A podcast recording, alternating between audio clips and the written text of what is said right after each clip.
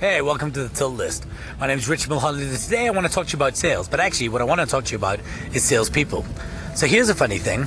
Today I learned that uh, my friend Mike Keating runs an event called Sales Guru, very, very successful event, been around for years, uh, trained sales professionals how to sell better. Today I learned something very interesting from him, and that's this. In the last 10 years he's run the event, the average age of the delegate has increased by 10 years. So when he started doing it, the average age of the sales guy who was sitting in the room, and that's who he speaks to, salespeople, uh, was 28 years old.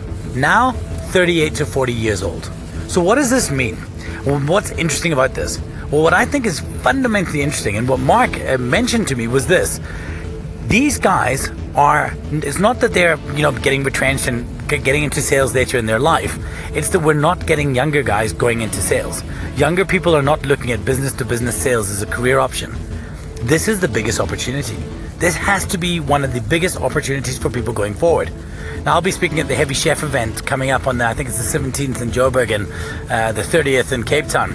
And I've been asked to talk about the new, you know, the fourth industrial revolution and how things will change and AI and all of these things. And let me tell you, one of the biggest things, if you want to future proof your career, if you want to have an amazing career, we've not yet found a good computer that can sell people shit. And I think that matters and I think that's important.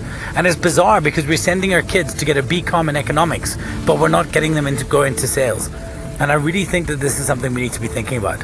So, if the only thing you learned today is that the average age of salespeople salespeople has gone up 10 years, well then I still think that's worth thinking about. So have yourselves a wonderful day. Uh, if you have any ideas for things that you want to teach me today that I want to share with other people, please feel free to uh, send me a message. And yeah, off you go. Bye bye.